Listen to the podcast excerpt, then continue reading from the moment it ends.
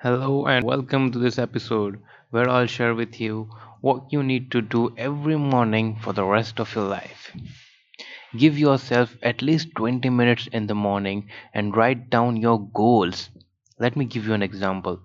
Consider a ship leaving a harbor and the captain and the crew of that ship knows exactly where they want to go. Given the chances out of 100, it will reach its destination 99.99% of the time. The people on the ship are enjoying the journey and adventure. True or true? Thank you. Now think of the same same ship, but this time the captain and the crew have no idea where they are supposed to go. Do you know what will happen now? Right? They will end up on a deserted island or in the middle of nowhere. Life should be full of adventure, right? Thank you.